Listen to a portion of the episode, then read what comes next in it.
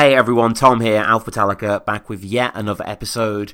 If you enjoy the show and want to get back to the show at Metallica Pod, you can support us there. You can follow us. Um, Patreon is there also. You may notice one of the things we've been doing is these compilations now that we're getting to the end of the run. So we've already had the Ride the Lightning one that should be on the main feed by now, and uh, the Death Magnetic one is going to be the next one upcoming because we're going to do uh, Unforgiven free and then be done with that record. Uh, so yeah, that'll be on the Patreon first. All the other things are always on there as well. All the future episodes, uh, RSS feed to download them check us out on Spotify, check us out on iTunes, leave a review, subscribe, comment, you know, all the sort of generic uh, influencer type stuff that I'm, uh, you know, um, attaining to. So we will go forward into the show and, um, you know, today is an interesting one. Really, we have explored so we have explored Metallica in so many different ways and for so many different purposes.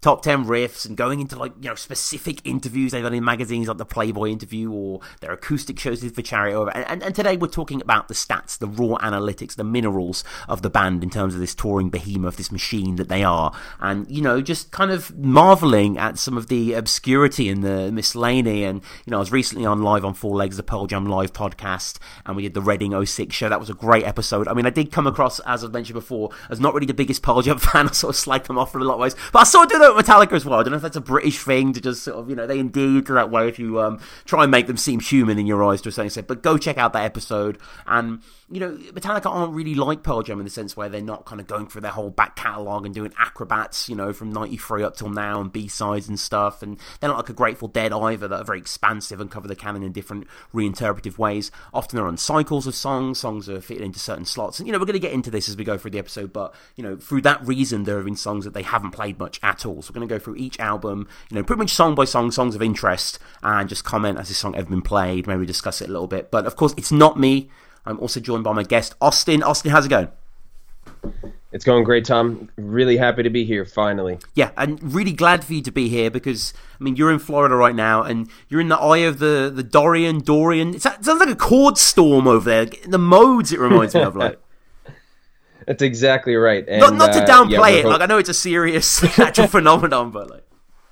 No, you know we're uh, so I'm from I'm born and raised in Florida, and the one thing I'll say about us Floridians is that we do tend to downplay these things, maybe to a maybe to a fault. Mm-hmm. So I, I don't know. I'm really hoping for the best here, but um, at the end of the day, we'll see. And you mentioned finally before, um, you know, I appreciate that because you said in your email recently you've been listening since the A's. You've been listening since the early doors of Alphabetallica, like.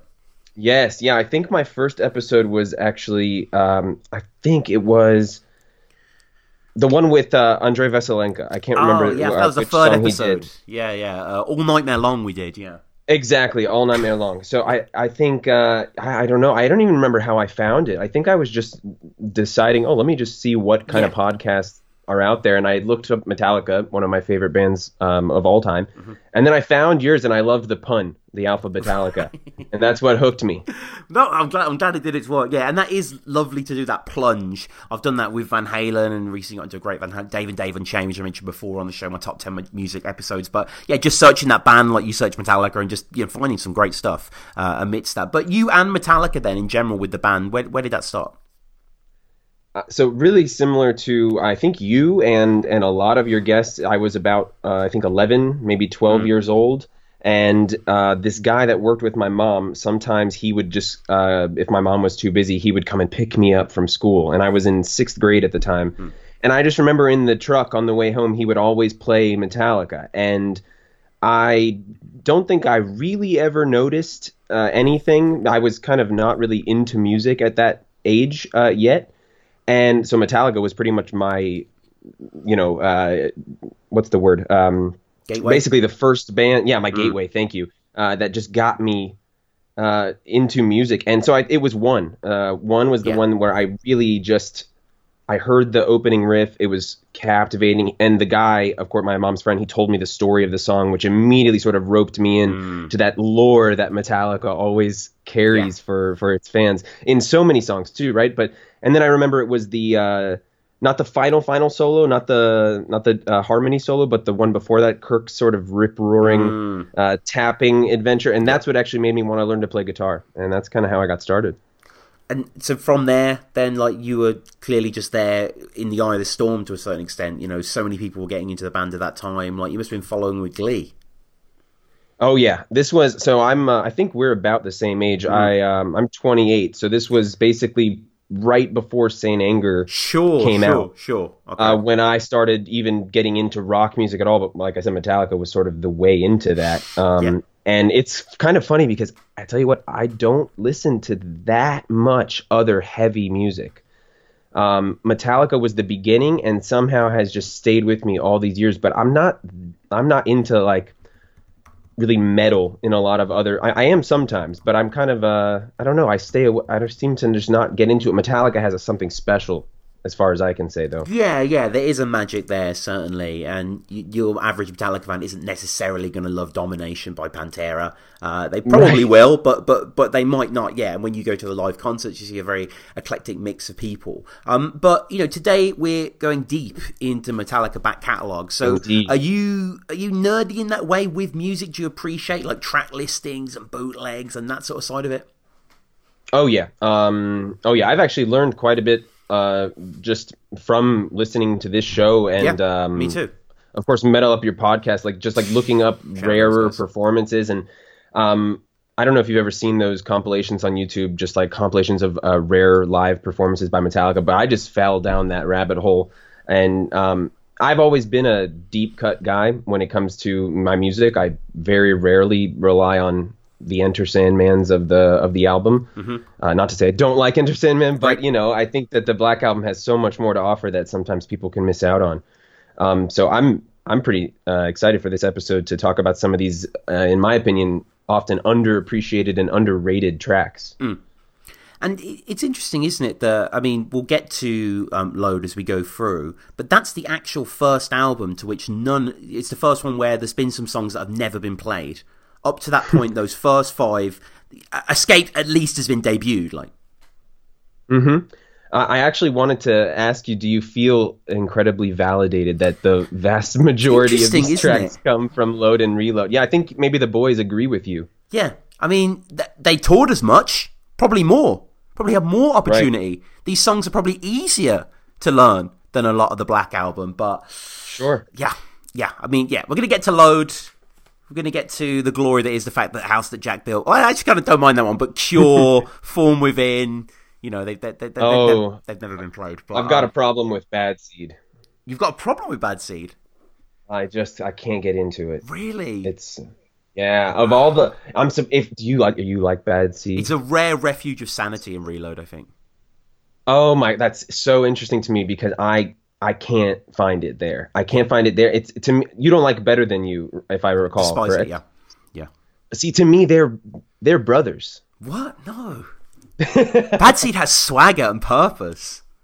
It, it I don't know. I don't know. I'm excited to, to plumb these depths with you because Okay. I think that generally speaking, on load and reload, we probably have a, a fair amount of agreement. But I, just that alone, right there, is such an interesting uh, door into our disagreements. Mm-hmm. I'm sure we'll find.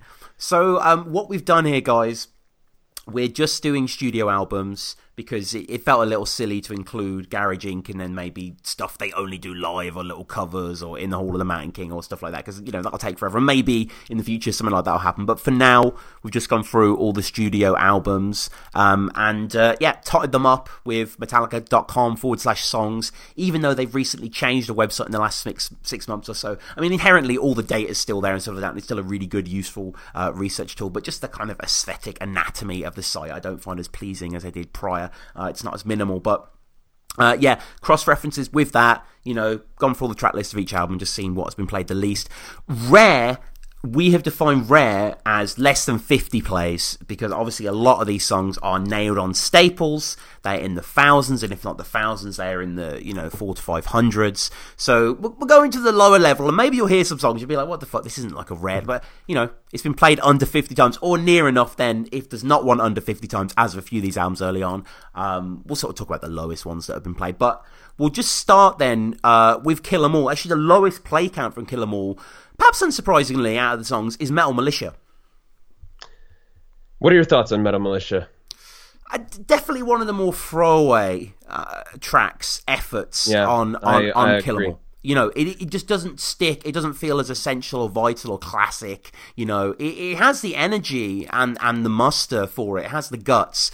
But, um, yeah, a little too long, a little too crowded, not as anthemic uh, as I need it to be. It, it seems a bit like the Diet Coke to uh, Whiplash. Yeah.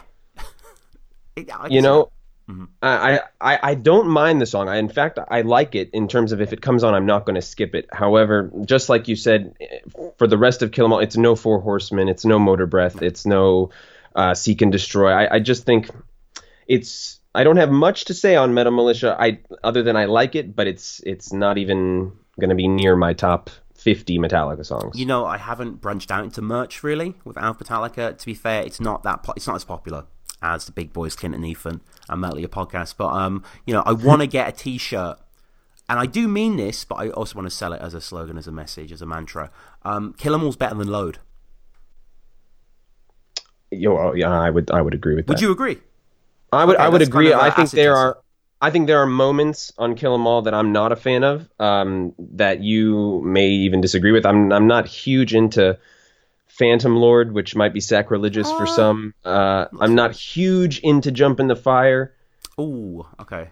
But uh, at the same time, Load is, in my opinion, about I don't know. It's the most bloated. Well, I think Reload is actually more bloated than uh, than Load, but I think Load. I don't know. I would definitely pick oh. Kill 'Em All over Load.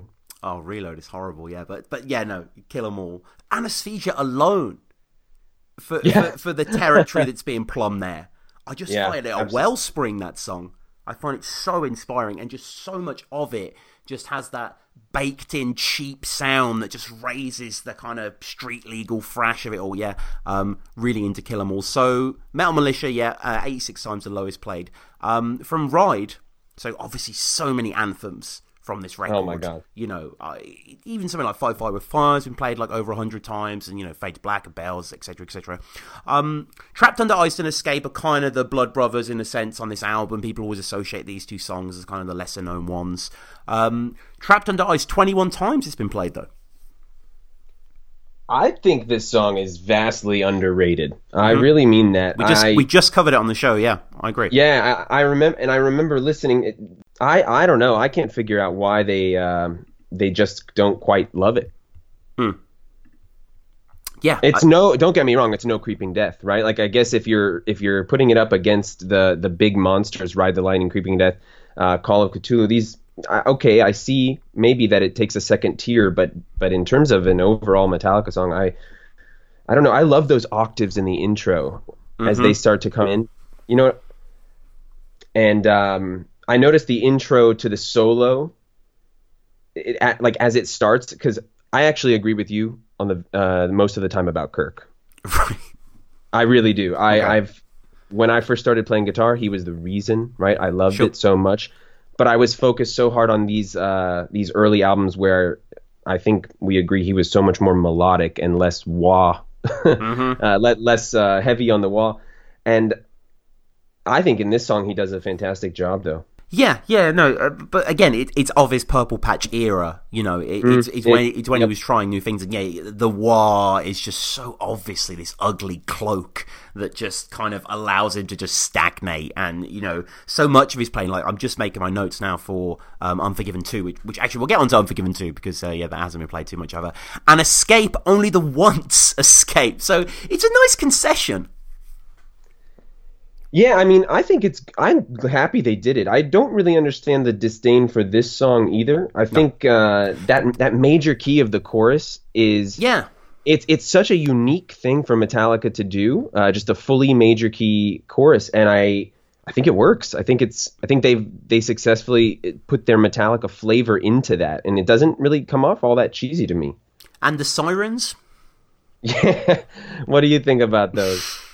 A little cheesy. I mean, we've had yeah. marching footsteps to end it, and I don't, I don't, it doesn't really bother me. And like, kind of, you know, there's certain something, like you say, Metallica sort of embarrassed for some reason about this song. But I'm not saying that I'd agree with them, but I could understand if they would dismiss some Kill 'Em All rather than this. Really, I don't think it's necessarily that embarrassing. I pre- think it's pretty accomplished in a lot of spaces as it maneuvers between the riffs. But uh, yeah, one outing And unsurprising that from the third record, Master of Puppets, of course, all of these eight songs were played over and over and over again.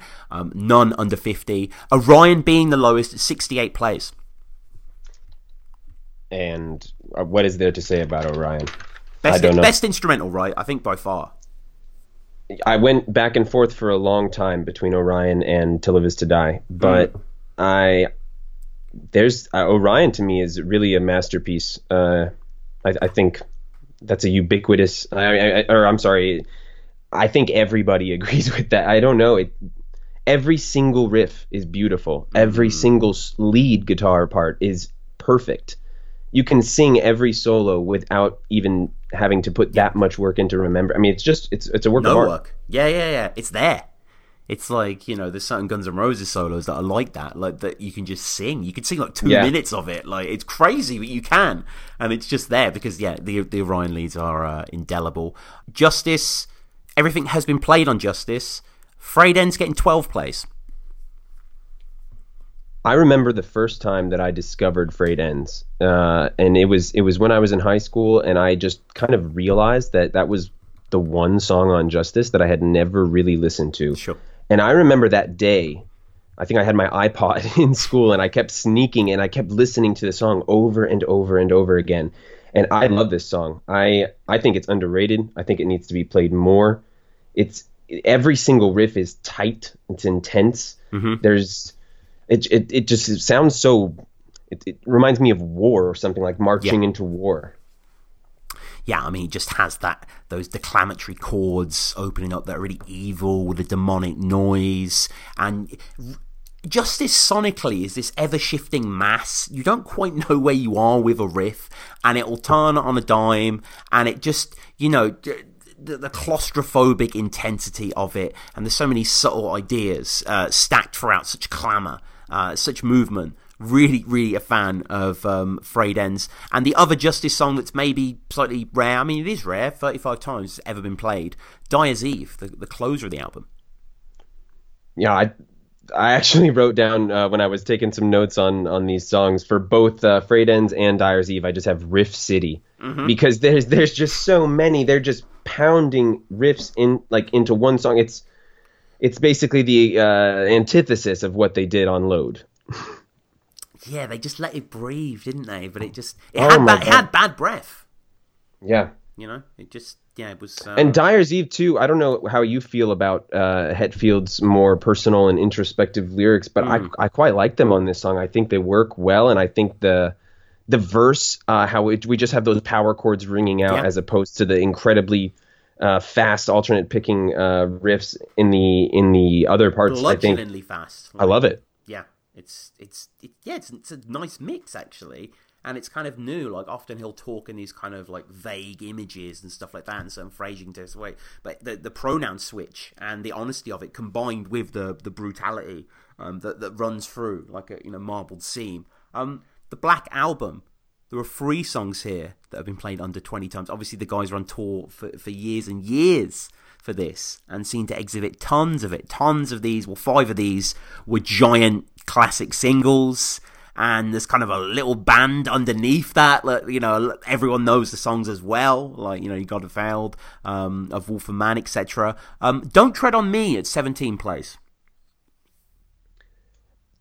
I think this. I think every song on the Black album, you can tie them all together. You know they're from the Black album, but they each have their own character, and this one's no different. I mean, I think this one does. It, it strays into that territory that I know you've mentioned a few times, sort of where you think they might, maybe they could have been on Justice. You know, there's a little bit of that, uh, that that sound in there. Um, but again, with Kirk's wah, I wish it weren't there. I, I don't. I I don't think it needs to be. I think it distracts a little bit, but other than that, the solo is actually pretty good in this song. I think. Yeah. Uh, Kirk's Black Album period is Yeah. is, is Yeah. remarkably consistent. Like you know, he was pushed by the producer, and it's it's kind of sad, isn't it, when you see Lars on his laptop now? It's like, what, what even is Kirk?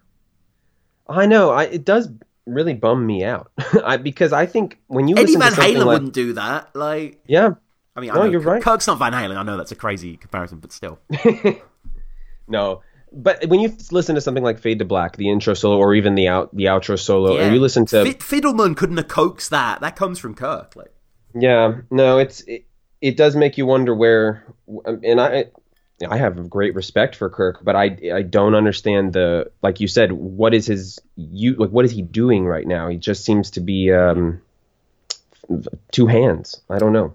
no, no, you could never really expect a solo album from Kirk. I don't think. No, yeah, that's a really good way of putting it. Like, like maybe you'll guess. I mean, he has been on like Santana's album, I think, in like 05 or something like that. But yeah, I can't really imagine him going down a Steve Vai sort of Lucifer route. But um, more songwise, also 17 plays. Uh, the Struggle Within, the closing track. Yeah, I think this is a great song. Underrated really, again, song as hell, right? So underrated, absolutely. That intro lead. I I just think that is uh, it's beautiful. It's it's so good. Yeah, it's uh, that riff as well. That sort of bridge riff. One of Het's Yeah. best. Yeah, absolutely. I think I, I think this would be a crowd favorite if they if they pulled it out a little more often. I think people would love it. It's just, it's just you know they've got too many albums. I'm afraid like there's too many songs. I just think there's no real reason for them to do Struggle Within again. I mean, you know, it's not even like some anniversary or anything. Like it's it's Saint Anger's time to shine now. I would I think they should absolutely bring out uh, more Saint Anger. I I, I don't want to uh, you know spoil what's coming, but when I when I found out Sweet Amber, I think you did this on the episode though. You mentioned that it's been played no times, Yes, and that I just well, can't it's been played that. once actually. I think. Um, Oh, once. yeah, once. But I can't believe that either. Yeah, it's. Uh, I, I know. Shock.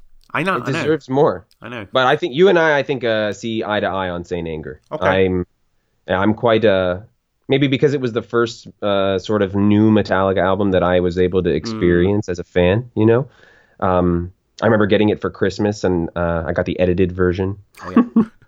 And then I, uh, I remember my friend made fun of me because I went back out and bought the, the unedited version later on, just because I didn't want to have. Uh, I wanted to have the original copy. Yeah. Uh, this was my, of course, 14 year old self thinking. Uh, fr- My Friend of Misery, the final song from the Black Album, uh, 18 times has been played. I mean, for me, I yeah, absolutely adore this song for so many reasons, especially the instrumental break. There's like four different parts that go into each other. It's like a little medley almost. I wrote one word down next to my friend of misery, which is gorgeous. That's. I remember the first time I heard this uh, song was um, my first viewing of Cunning Stunts when uh, Jason does the the intro as his solo, and I was totally captivated by that. It made me want to get a bass guitar, which I, I never actually did, but. I love this song, and I think James's performance um, vocally is stunning on this one. So we get now through into the songs that have been played no times at all. Not even at the anniversary shows did they deign to dredge these out of the anonymity of nothingness. uh, we are at Load, people. Uh, we are at a song that I did with Jeremy, I believe, quite a while ago, and it's a rare Alpha episode where I changed my mind during the episode. I wasn't so steadfast in my views or anything like that, but we had a really good discussion about this song and the vocals and the idea the perspectives in the song and the redemptive idea. And, you know, The House of Jack Built is the track. Still don't love it, still musically find a lot of it abhorrent. Um, Austin has got zero plays. You know, I don't mind this one. I think it's uh, as far as load goes, I think it's pretty good. Uh, it's it's a bit drawn out Yeah. for me. Uh, you you you have to wait till just about past the three minute mark to hear that first chorus. Um, But it is a quite the payoff. I think It takes a long time to build that house. Like, Yeah, it really does. It really does. But I think the chorus works. I think it's a really good part. The the higher you are, that whole section is uh, very Metallica to me. Talking of very Metallica to me, especially for very sort of you know mid to late nineties Metallica, load reload Metallica. I find it hard to believe that Cure was never played live or has never been played live. It's zero plays. Like to me, that's an early jam like Bad Seed, a Cunning Stunt, stuff like that. Like that riff would work. I think that intro riff. I I think I'm a little bit torn on Cure. Um, I think it's a bit of a weird song. Uh, it The seems chorus to is be weird. Yeah, it- it's such, and it's them at maybe their most southern rock, right? It's got a such a jangly, just almost grungy vibe, right? Um, Yeah, but it it's still got that Metallica flavor. Um, I I could see why maybe they didn't play it, but I also think that it would. I think it would work. I think the crowd would would work for it, and if I were there, I would be happy to see Cure. Yeah. Um, I, the song to me does kind of fall apart beyond the opening riff. It's very much a kind of this is on Het's riff tape. Like let's kind of fashion something around it, like as they say in some kind of monster. Um, yeah, to me, uh, it doesn't doesn't really stick. Um, I find it quite tasteless, uh, to be honest. Um, and uh, Poor Twisted Me, four plays. Poor Twisted Me has had, but a tour named after it. To be fair, and here's what I think. As we talk about load, a little bit of perspective might be interesting, which is we're talking only 10 years after Master of Puppets. Yeah. It's hard to believe that Cure or Poor Twisted Me is coming out of the same Mm. the, the the same amps. I mean Yeah. it's fascinating to think about. I mean, I, that's one thing I think that Metallica has that holds these holds everybody in the way that we we do. I just their constant evolution and sort of toying with what we what we want as fans. Like I can't tell if they care or they don't. I don't think they do. No, but that's Yeah. no, I don't don't really hold that against them. But uh, no, no. Um, no, it's it's really great. yeah, this again kind of got that odd kind of bumpkin bounce to me that just doesn't really uh, cut the mustard. Mama said twice it's been played. Um, both What- of these in do you- of, yeah, Do you like Mama Said? No. Not at all. I, I find the melody quite quite childish and inane. I don't I don't find it uplifting to be honest with you. It just feels like a digipack of country sounds going on behind Hetfield, kind of like the video, kind of like this kind of fake faux sugar dust jacket. Like, no, it doesn't really like. And I'm not trying to compare musics and be like blah blah, but like I think what it's going for, um, I much prefer like a David Rawlings, a Gillian Welch, um, a Sturgill Simpson. Like to me, it just feels like Hetfield in Daddy's underwear. Like I don't know, it just doesn't really uh, float with me. So no, not really a fan to be honest.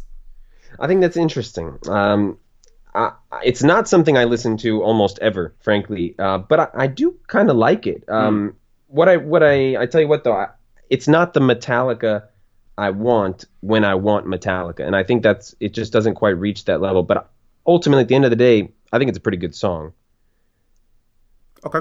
Yeah, I mean, a lot of people do. Uh, definitely, a lot of people do, and uh, you know, certainly caught some flack for that, as I did with Thorn Within, which just covered with Clint. uh, you know, uh, fairly recently. Great to speak uh, to him as always. Zero plays on this one. How do you feel about Thorn Within? Well, I really like the main riff. Uh, I, I think that the main riff you could Really? you you might be able to find that on Death Magnetic. Like I really think that it it's good, but it's extremely 90s. It feels quite dated, and I think it's uh, a little bit undeservedly long. Yeah. Ah, So much of that record is right. Oh my gosh. So much treading water. Like, I just, Uh, l- lots of bloating. It's uh, too much, too much. I think that they yeah. could shave off. I think they could shave off so many minutes and still have a an ex- and actually have a much better record. It would have been very brave of them to have a short record. Yeah. Mm.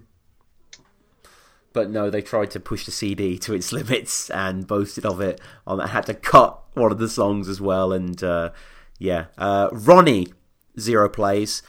I'm kind of surprised again. I think this would have been a welcome surprise at the anniversary shows, for example. Everyone knows this song, everyone recognises the song. It's very distinct, even in its southern flavourings. The main riff, for example, really satisfying as the years go on. That double stop bend, you know, really rich and raw. Um, I, I, I'm surprised we haven't seen Ronnie out.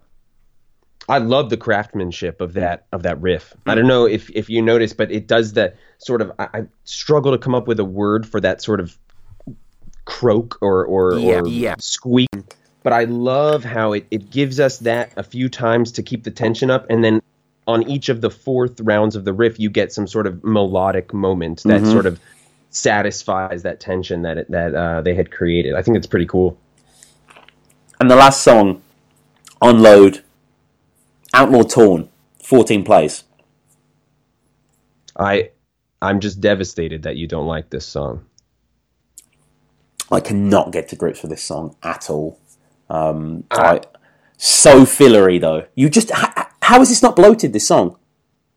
Oh, it, well, I will say the entire ending. I think you could we could cut it off and we'd be just fine. If you're a nine minute, if you're sorry, if you're a nine minute song, you better fucking be the end by the Doors, if you know it's even longer, or you know, just something really remarkable, or Starship Trooper by Yes or something like this. Just and that cod soloing at the end from Kirk. Stop it, Kirk. Stop. Mm, yeah, I think you can cut it off at eight minutes. And I no, think if you wanted to, you so could cut it off even a little bit. There.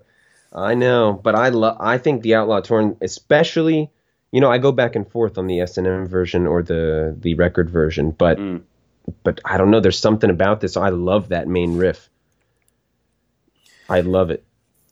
Yeah, there's just I don't know. I think you know people seem to just to my ears know um, I, you know, a good riff you can come to for decades, uh, centuries, even. You know, hopefully in the future. But um, this, no, I'm already sort of bored of this riff, to be honest with you. But um, yeah, people love Outlaw Torn out there. On to Reload, my good friend Reload. Devil's oh. Dance, 44 plays, which you know has has atmosphere. I will give it that, but mm. I still can't really forgive bending a five to a seven um, on the on, on the G string in the way that Kirk rings it of such an empty uh, bluster. It's um, it's it's pretty unforgivable. It's nowhere near their best. It's nowhere near their best, but I do think that among the tracks of the load and reload era, I can see it sort of floating to the top of the pa- uh, to near the front of the pack. Maybe not the very front, but um, I, I forget about this one often. But when I come back to it, I I think it's a decent track. The S and M version is fantastic. Mm. Yeah, it certainly makes. I quite use... like the. Yeah, it definitely makes use of Michael Kamen there, but um, yeah, guys, you know my opinion on Reload. You know where I sit here, and uh, unfortunately, I'm going to be pretty absolutist here. Unforgiven two, which as we record this episode, Austin, I'm just prepping for Unforgiven two to record in a few days. This has six live plays. Um, what do you think about this song? So I'm a little bit biased about The Unforgiven 2 because it was one of the very first tracks that I discovered back in the uh, the LimeWire days, mm. and I think probably just from searching The Unforgiven. And so I, am kind of fond of The Unforgiven 2. Um, I will say though that I watched recently when they played it. I think at the the VMAs um, back in '98, maybe uh, if I'm not mistaken. And it's just not. That was it's not good. Not a good live song. I don't think it's very exciting. It doesn't feel very Metallica. But as far as the recording goes, I can get into it. I just, I, yeah. I mean, guys, check out the Unforgiven too. I don't know when this is going to actually be recorded, but um, yeah, again, cannot get on board with this song. I'm not hmm. interested in sequels to tracks. Like my main argument is how Load and Reload are just so arid, really, in terms of a fertile environment for creativity. They're just borrowing ideas. It's very incestual. Just to rebuild Unforgiven. Why? Why are you doing this? Why are you repurposing these riffs that people have an emotional attachment to and putting some slightly newer, more aggressive load type modeling underneath? Like it just it doesn't really feel like music to me. It's not the spirit of, of this thing we all love. It's very corporate. I don't know. It's very distasteful. Unforgiven too. I definitely see your perspective, and because it is all of those things. I I don't I can't even uh, give you a counter argument, but there's something sentimental about. Maybe I'm just a sentimental guy. I don't know, but about because I think The Unforgiven is uh, another what I would call just a masterpiece of a song. I think it's entirely beautiful and Kirk at his absolute finest. um, but and this one doesn't come anywhere near that. I and I can admit that. But like I said, it might just be the nostalgia, but there's something about this one that I'm I'm willing to play it every once in a while. Better than you has received no plays. We can skip it. I mean, yeah. Look, better than news. Better than news became a sort of meme on Alphabetallica your podcast. So, uh, yeah, check out pro episodes like Slither again. I was quite savage on Slither recently on the show and yeah. you know, again, I, I, can't I can't really relent. I, I, I just find it a formless mulch of sound. This is where we'll uh, we'll really come together here on Reload because uh, I think Slither's weird. I, I I don't think there's enough meat in the song to warrant how long it is, and oh, I just don't I don't like Slither no, at all. No, I can't I tried. I tried for this episode. I'd really listened to it, but I, I just not me. Carpe Diem Baby at four plays. You you a fan of this one? So I think that the uh, the entire first minute of the song, I could just throw it away. Um, I'm I'm okay with the pre-chorus and the chorus. I think it's it's pretty cool. You know the so wash uh, wash your face away with dirt like that part. I think that's mm. it's got a it's a decent idea. Um, but I'm not really a fan of the verse, uh, the music in the verse, or the the lyrics and the vocals. And I just no, not a big, and way too long again. I mean, really, really long, really long, like my six, six and a half minutes. Yeah. Um, no, yeah, I could I could listen to maybe a minute and a half and be all right. No, it's crazy. I'm, you know, ultimately it's just the stop start dislocated nature of it as well. The reliance again on that five seven bending that I mentioned before just makes everything feel so sanitized and so samey. And yeah, which is why Bad Seed, the next track, which has never been played live properly, I mean, there has been that jam, but never again dusted off, like Cure. I think this could have fit quite easily into the set around it. Not exactly a reload type song, it wouldn't galvanize people in that way, but still, uh, you know, quite a crowd pleaser, something you don't really need to know prior to just enjoy the kind of dunderhead riffing of it. But what, what are your issues with Bad Seed? Well, you know, you're making me second guess myself. Knowing that you feel this way about it, I don't know. When I heard it, I kind of don't want to say what I thought because what, what I all right when I listened to Bad Seed because it's been a long time since I've heard sure. it, so I just listened to it to prep for this, and to me, it almost sounds like.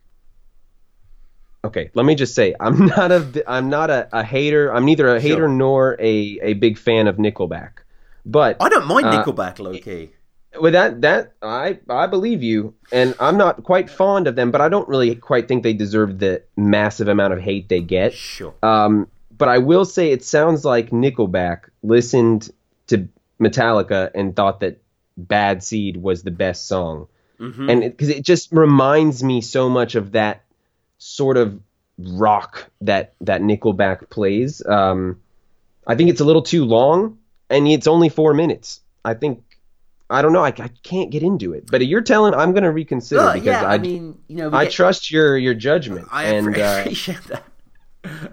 I mean, yeah, we get James in sort of ringleader mode. It is basic riffage. I'll definitely give you that. Um, speaking of Nickelback, uh, for all the right reasons, I think it's from 2005. It's got like Animals and Rockstar. Terrific album. Love that album. I think the songwriting's really good on it. And I think it's a pretty good album yeah, too. Yeah, yeah, really good. Next contestant, great song. Like, yeah. um, trying to think of some of the other tracks that are on there, but but yeah, that's a really good record. And the uh, the intro acoustic riff of uh, I think it's called "Saving Me." That's I, I, think that's a great riff. Oh yeah, yeah, "Saving Me." Yeah, that's a cool song as well. Um, so uh, so yeah, shout out Nickelback. But uh, "Animals" um, reminds me a little bit of Bad Seed in its kind of predatory pulse there, uh, that kind of primordial, primordial sort of idea. Um, but but yeah, I like Bad Seed. Now, where the wild things are, again, never been played this song. Um, I'd, I'd love to love this song because I think it's so cool that Jason got a few credits through. You know, he's the main Flotsam and Jetsam guy. I think they had a mm. song called Fade to Black back in the day, which obviously was coincidental. Um, but Jason was the main guy back then. He was like the Lars and the James of that band. But then, you know, coming into this band has to kind of settle for being the Jason, the new kid. Uh, gets to Blackened riff, you know, get, get whatever, pushes through. We see him in where the wild things are. You know, if you would have seen this in a press release, you would have been like, oh, fuck, Jason's back. Well, uh, maybe it's going to turn the whole time. Maybe he's going to do like another Blackened or whatever. But he just kind of slips into that kind of reload porridge for me. I don't really like this track. I think that's a shame. I I can see why you don't. First of all, it makes perfect sense to me, but I think it's sort of haunting. Okay. The, the, the there's an aura to this song that is just it, it lingers. I think after you hear it, and, and you, this is one that kind of. I come to this one every once in a while out of the blue just to say I kind of want to hear something weird by Metallica. weird and good, not weird like Slither. Right. Yeah, yeah. Slither is uh, perplexing, as is Prince Charming.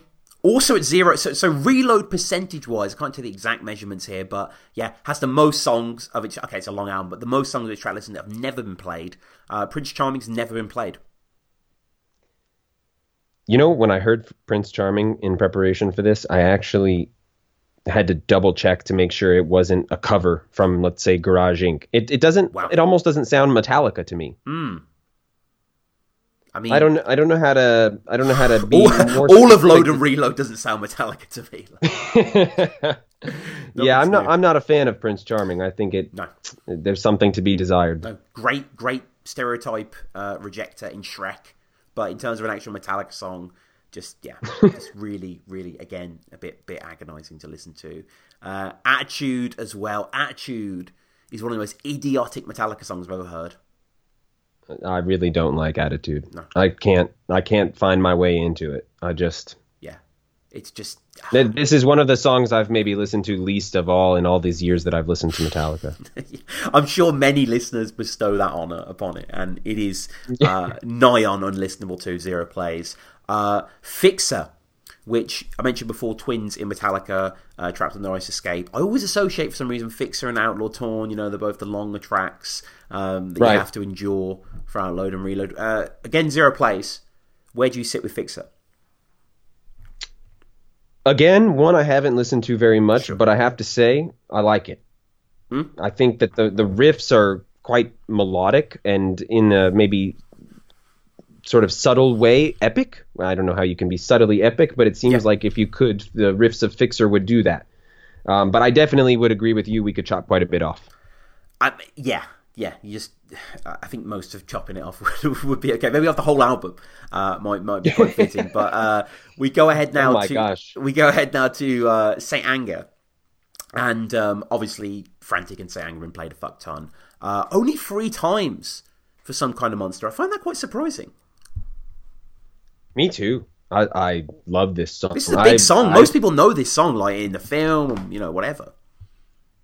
Oh, and it's just so good that that main riff when it comes in, yeah. uh, I just think it it kills. It it does its job. It and I, I will say I think we could um, trim it up. I, I actually decided to do a little just fun challenge for myself, and I pulled up some kind of monster in uh, Logic and I started just trying to chopping things up a little bit to try to make it a mm. shorter song, but still keep all my favorite parts because I don't quite like the radio edit that they made. No, it ruin it takes away some of the magic of this song.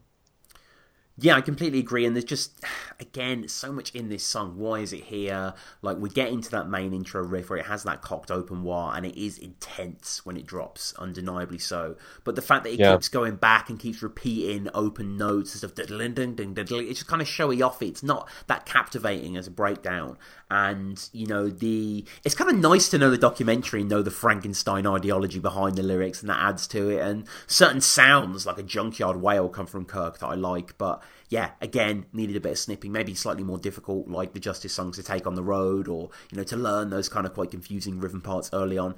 Dirty Window aired a little bit more, 31 times at the time of recording. This has been played live. So, Dirty Window is a is a decent Saint Anger song. I don't think it's particularly special. Um, I, in fact, I would, if I had to choose, I would take some kind of monster just about any moment, any day over Dirty Window um, in terms of what I'd want to see live. But yeah, it's a good Saint Anger song. I'm, I don't have much to say about Dirty Window. It's definitely one of the ones on that album that I have listened to the least. Yeah, it's got a real playful, uh, acerbic energy there, uh, both James vocally and just the the timings throughout and that sledgehammer riff that comes in. do really like Dirty Window. I think a lot of people um, that, that, aren't even Saint Anger apologists like myself uh, appreciate Dirty Window. Invisible Kid splits people um, a little more. I enjoy it. And I do think there's enough variety in the riffs to hold my attention. But again, eight minutes odd is, you know, really inexcusable. Where do you sit with Invisible Kid?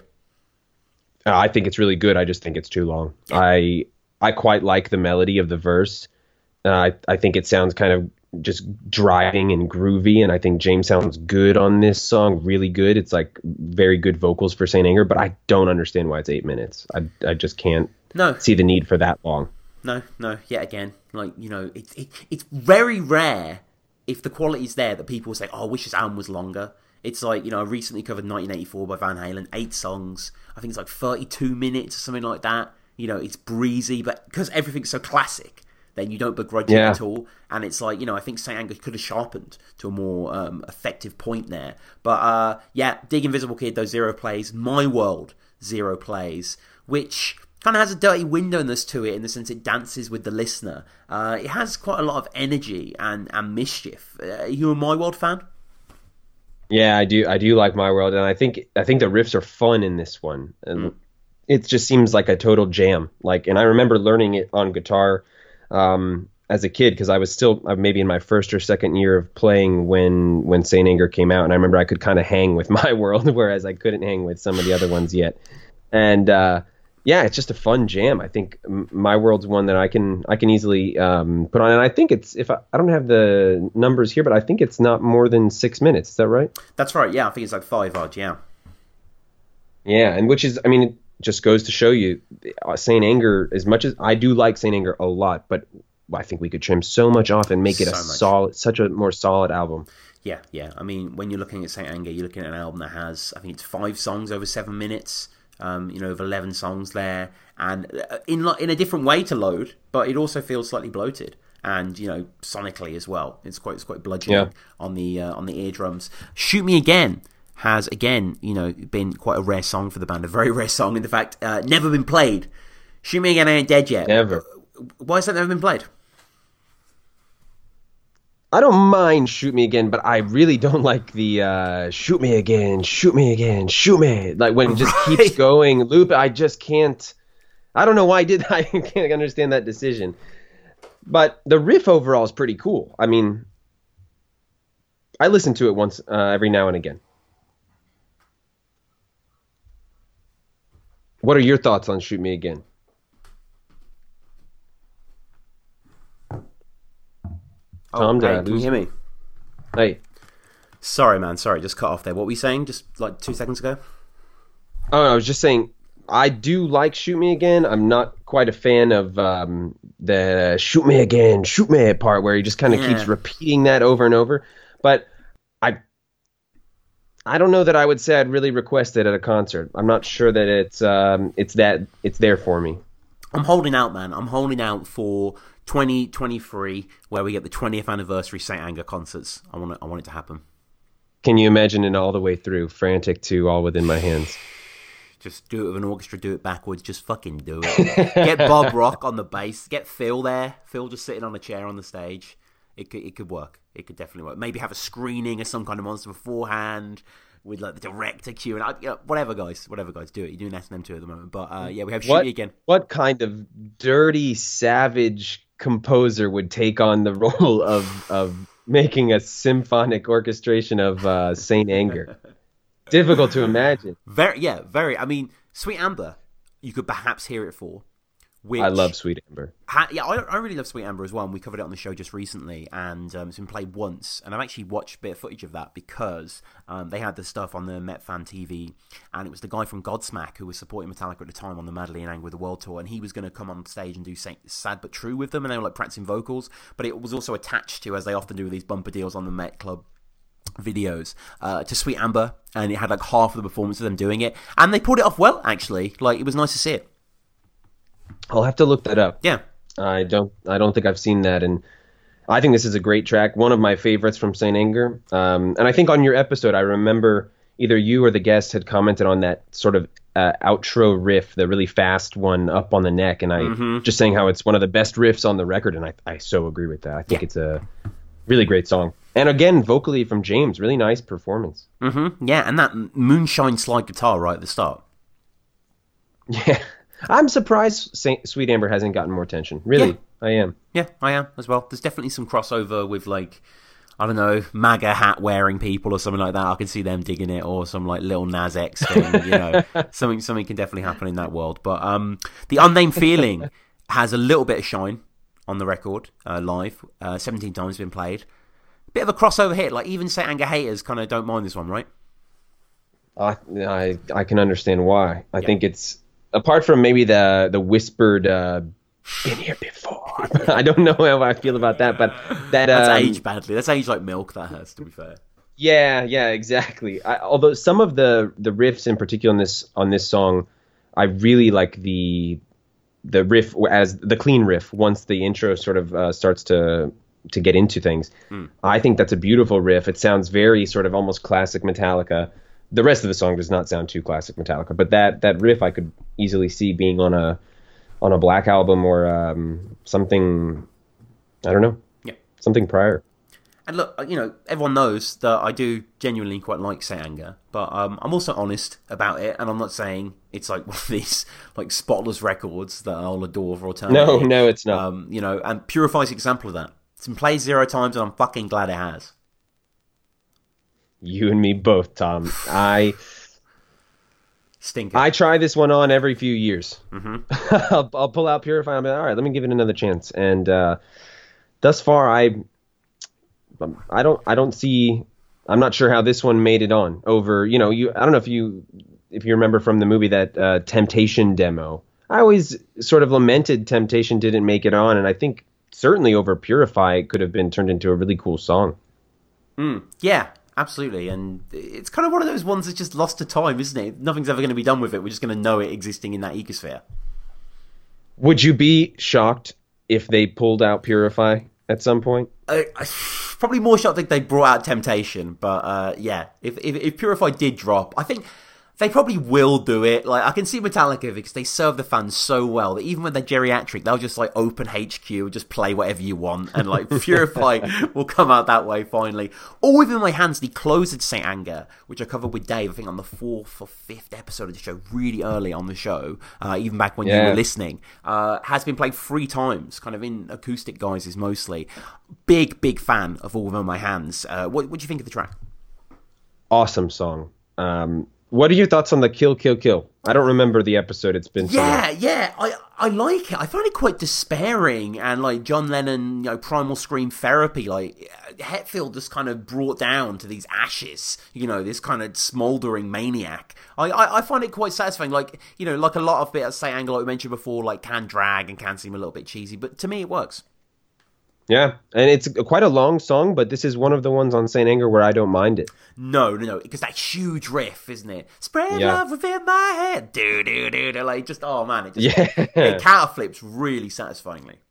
The, and the uh, the the more palm muted riff, the da dun da dun da dun da dun da da dun. Yeah, yeah, yeah. So, excellent, excellent. Yeah. Um, and that brings us to the end of Saint Anger in terms of the live renditions. Uh, there are four now from Death Magnetic that have got sub 50 plays. Uh, Unforgiven 3 with 8 plays. I know you said you're not a fan of sequels, but this one, if anything, doesn't seem that much like a sequel to either of the previous two. What do you think? No, I mean, yeah, it has that kind of. It has that headline grabbing rhythm guitar which really steals your attention, and there's a grandiosity to the melody that irks me somewhat. Um, you know, kind of like the steel toothed snarl that a lot of Death Magnetic has in terms of its riffs. It's very fast paced, but this kind of more cinematic, thematic leanings, like the Unforgiven series is one to do, doesn't really work for me in terms of the sound of Death Magnetic. It feels quite brittle.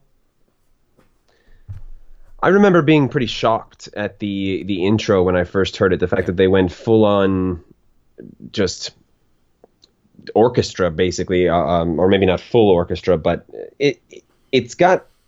I don't know. I'm kind of annoyed that they made the Unforgiven three without the the horn. Yeah. I think if anything, if it's the Unforgiven three, you got to have the horn, and if you don't have the horn, then you can make it another song. Yeah, it didn't even really need to be uh, the third one, but you know, whatever. Uh, so much of Death Magnetic was harking back, wasn't it? Um, you know, yeah, absolutely. and stuff like that. So yeah. And I ultimately like it. I'll put it mm-hmm. on every once in a while, but again, if you try to compare it at all to the Unforgiven, it it's just not. It. Un, I mean, I hold the Unforgiven maybe a little too highly, so. Uh, neither two nor three really does it uh, compar- comparatively no, speaking. No, they don't, they don't hold a candle to it, do they? Really? No, no, no, no. Judas Kiss has 30 plays, and like so much of Death Magnetic, just fast paced, frenetic, frenetic, challenging, confrontational, and you know, a long track, challenging song.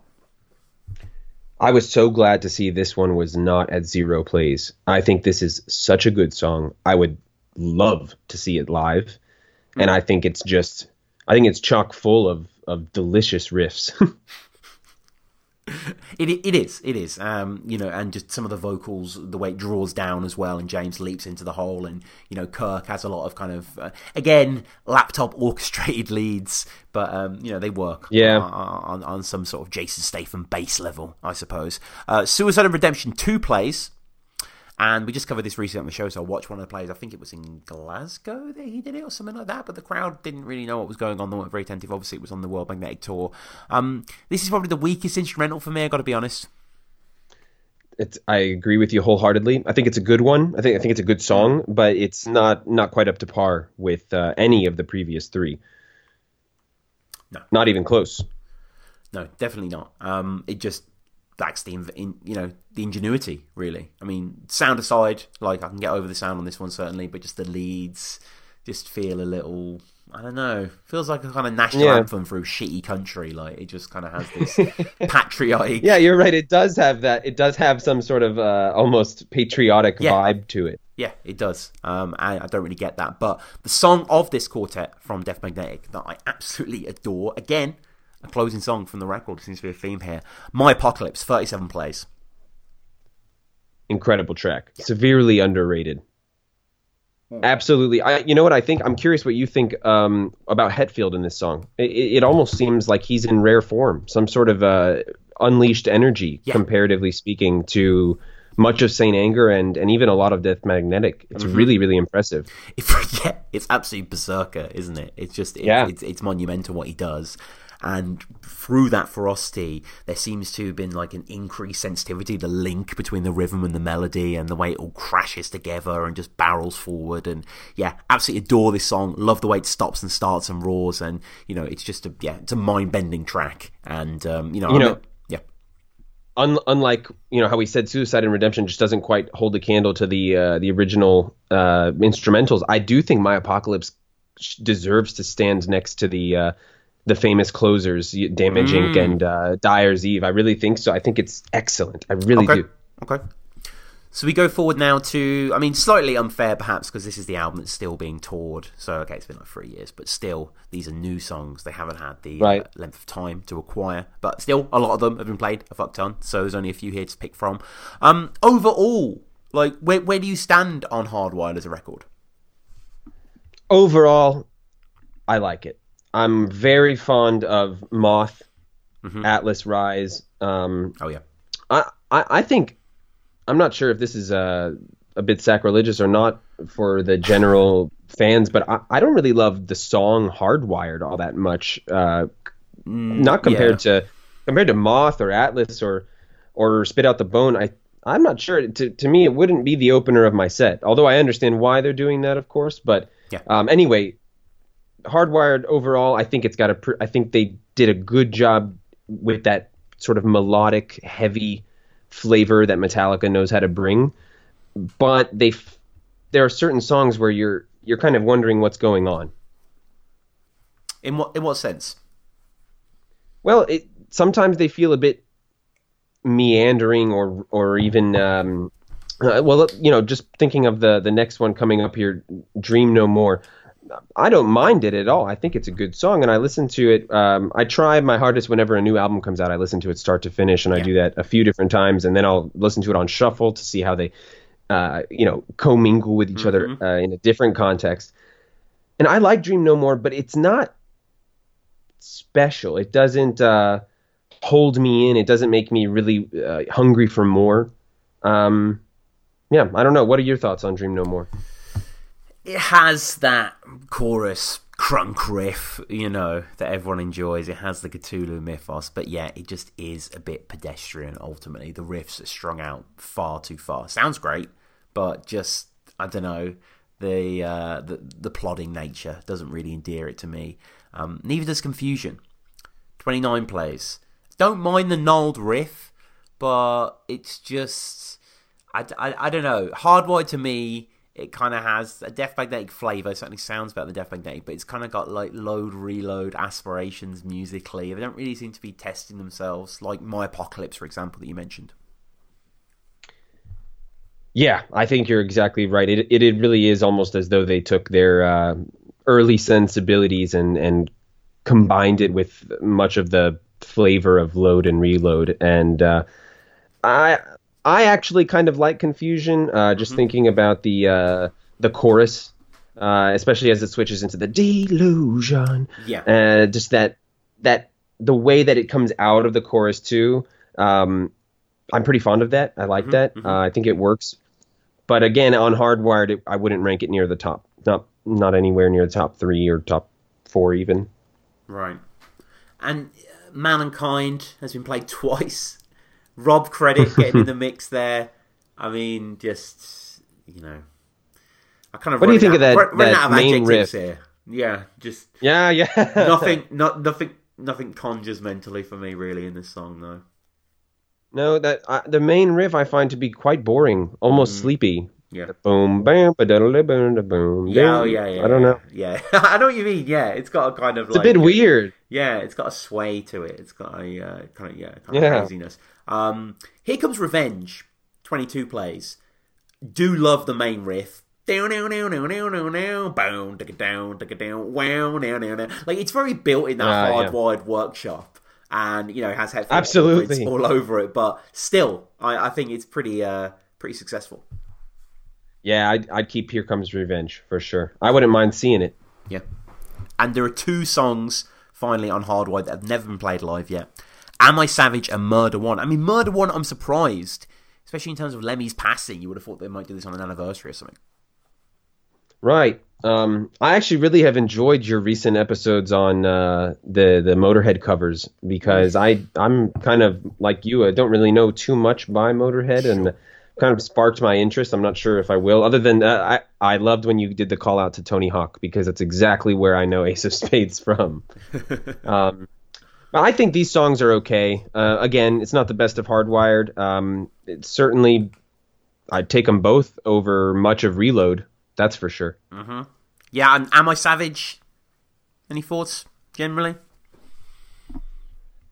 Well, I, I really like the um, the music of the "Am I Savage" and those climbing power chords and how they just build that tension. That bridge um, riff's nasty. Oh, yeah, yeah, uh, absolutely. And, and the way Lars uh, takes us back into the main riff with that snare just underneath the guitar, it it really does push the song forward. I think "Am I Savage" is, is being pushed. It doesn't feel quite as as uh, jangly as "Dream No More," for example. So, as always, guys, I mean, get in touch. Let me know what you would like to see played live. Uh, I did put this on the Patreon, patreon.com forward slash Alphabetallica. If you enjoy discussions like these, they go on the Patreon first, so you can give back to the show and get an RSS feed and download them straight there. And I did, when I put together the spreadsheet um, a few days ago, I popped on the Patreon as well just to show people what the stats were. I'll put that on the Twitter as well, at Metallica Pod. Um, so we got a few comments just from uh, the patrons over there. Aurelian says, I've been able to witness the first time that Orion has been played, the first three rare tracks from the Black Album as part of the. So I'm basically asking what, what songs they've seen that are rare songs. I've been able to witness the first time that Orion has been played, the first three rare tracks from the Black Album as part of the Black Album 20th Anniversary Tour, and also Outlaw Torn at their last Mannheim show. Yeah, just played that actually. I've been very impressed by how tight the performances were for songs that they never played or barely played in front of an audience. My real disappointment comes from Unforgiven 2. I have not witnessed it live, but all the recorded performances were not great. James struggled with the highest notes, and the band did not manage to recreate the guitar sounds of the studio version. It's something that I was hoping to discuss during the forthcoming Unforgiven 2 episode, which, yeah, me and Aurelian are going to recover, uh, record very soon. Aurelian says, a live show that including the Unforgiven trilogy scattered during the set would be awesome in my opinion. And Ralph said, so, so many songs on this list I wish I'd heard live. My top five of those are Frayed Ends, Orion, My Friend of Misery, Outlaw, and Fixer. Trapped Under Ice and Metal Militia get honor honourable mentions. The only one I've ever had the pleasure of witnessing live was Dyer's Eve. This is a highlight of the World Magnetic Day in Cleveland for me without a date, doubt. Hopefully I can eventually cross some of these off during my list. Definitely home for Outlaw during S&M 2. And, uh, you know, they're the type of band, aren't they, Metallica? They just reward this close scrutiny. Yeah, absolutely. I mean, they. The thing that I love, uh, I didn't ever, haven't ever gotten to see this actually happen live, but I love when they did the um, the show where people could vote for what song they wanted to see. Mm. I just feel like that's so rare, and so many bands just bore you to death with with new songs before even the album has come out, and I've just never understood that. With that being said, though, I don't know how people will feel about this, and I, I know there are new Metallica fans out there that deserve to see Master of Puppets live, but I am all, I am sort of getting to a point where I kind of really want to see these uh, sort of more underrated songs come out instead of those just monstrosities that we all know and love. I mean, I love Master of Puppets with all my heart, but they've played it. I was surprised to see it was the number one most played song over Enter Sandman, but I guess it's older. Yeah, yeah, it's got like what five years on it. Yeah. Yeah, so it's probably yeah, always always going to be played as is uh, Sandman. But um, yeah, guys, again, let us know. Uh, you know, rare songs. What rare songs have you seen? What rare songs do you want to see? You know, I wonder how long we'll get uh, another debut. It's unlikely, perhaps, to be Slither, but you know, stranger things have happened. They've been playing some uh, Saint Anger songs just recently. And S&M Two is happening like in a week's time or so, like that. So check out all the S&M Two content coming up. I mean, Austin, as when this isn't traditionally a Alphabetallica episode, but there probably won't be any more for a long time because we've kind of done all the songs almost. We've got them all booked up. We'll do a few quick fire questions. Um, the first of which being your favorite Metallica, your favorite Metallica song. Well, I'll have to go as an all-time favorite. I have to go with one, the one that started Yeah. it all. Um, it's just a perfect song to me. Uh, when we were talking about songs being bloated or stuffed with too too many parts, too many things, one is a pretty long song, and it just feels like you could listen to several more minutes and not and not care at all. I mean, you just get lost in that song. Um, in terms of a, a recent favorite, I've really lately I don't know why, um, but I've really been into Ride the Lightning. Yeah. So sort of as a modern favorite, I've, I'm really Okay. revisiting uh, that one. What about album by the band? Justice, hands down, was the first rock album that I ever bought. Um, back, I don't, I don't know if you have these over in uh, in Britain, but uh, we used to have this place called CD Warehouse where you could sort of sure, sure. buy yeah. sell trade, you know. And back in back in the early 2000s, it was such a. I remember going there and just going straight for justice, saying, "Okay, I know about one. I need to figure out what else is on this this album." And I just can't get enough of it. I li- I've listened to that album more times than I can even count. And yeah, I mean, they're all. I love them all, other than Reload. But I think, I think, uh, I think Justice has to take the cake. What about band member? So when I was young, I would have said Kirk when I first started playing uh, guitar because he, you know, he was just such an inspiration uh, as I was sort of discovering the band. But as I've gotten older, I, I hate to say it because everybody does, but got to go James. It, I mean, yeah, it's the only correct answer essentially. Yeah. Like, I mean, fair enough. Like you, the Ron McGovney guys out there, I get it. Like I definitely get it. But uh, I think uh, I think James is the uh, most crucial part. What about seeing them live? Have you seen them live at all? I've seen them twice actually. I saw them on the uh, Madly in Anger with the World tour back in 2004. Um, Godsmack opened up, saw them in Fort Lauderdale, Florida, and it was uh, you know I was maybe in two years into really learning, like listening to the band, learning about the band. So I was just a little kid in heaven. Um, it was my first really big rock show, like really you know proper arena rock show, and uh, I loved it. And then I watched. I also went to uh, Miami in on the Hardwire tour. So that was 2017. Yeah, which was a fantastic show. I was very happy to hear uh, Blackened, and that's another one of my favorites. But of course, it's Justice. So And doing a podcast like this about another band that you love, who would you like to cover? you know, the truth is, the only other band that I probably could do it on besides Metallica, um, it would be Green Day. Believe it or not. Cool. Yeah. Used to be uh, a big favorite, and uh, these days, not. I don't listen so much anymore. But in terms of knowledge about the songs and the albums, you know, that would definitely be the one. Getting your dookie on. I respect that. what are your thoughts on Green Day? I'm curious. Yeah, I don't mind. I don't. To be honest, I'm not really listening to them too much. I like. I'm, that, that music's not really to my taste, but I do respect them heavily, and the fact it's been the same for Sweet Children, right? That's what they started as. And, Yeah, um, exactly. yeah, they're they're a cool band, like, but just not really my like like American Idiot, especially was giant when I was at school, and I was always a bit more into like I don't know Rise Against and stuff like that in my sort of teen music. Okay. so, um, Yeah, cool. but uh, but yeah, this has been great. You know, this has been an interesting episode. Really, It's just been a good excuse just to talk about songs you haven't mentioned in ages on the show, and get your little review and opinion on them. And people, let us know again if you've seen any of these rare songs live, or anything cool happened, anything anomalous went down with Jason's fucking bass peg or something. I don't know. But uh, at MetallicaPod, MetallicaPod at gmail.com. We've got loads of cool episodes coming up as well. I don't quite know where we are on the calendar. We're quite ahead. But yeah, go on Patreon. Help the show out there uh, at MetallicaPod. Any anything you'd like to promote finally, Austin? No, not really. Just uh, thank you so much for having me on. I've had a great time listening to this podcast for a long time now, and I'm grateful that you make it. And I uh, yeah, it's been a blast to come on and uh, get to talk with you. No, no, likewise, absolutely likewise. So yeah, guys, if you want to hop on and do an episode in the future about whatever topic you want, metallicapod at gmail.com, get in touch with me there. Uh, yeah, Metallica, Austin, thank you again. Thanks so much, Tom.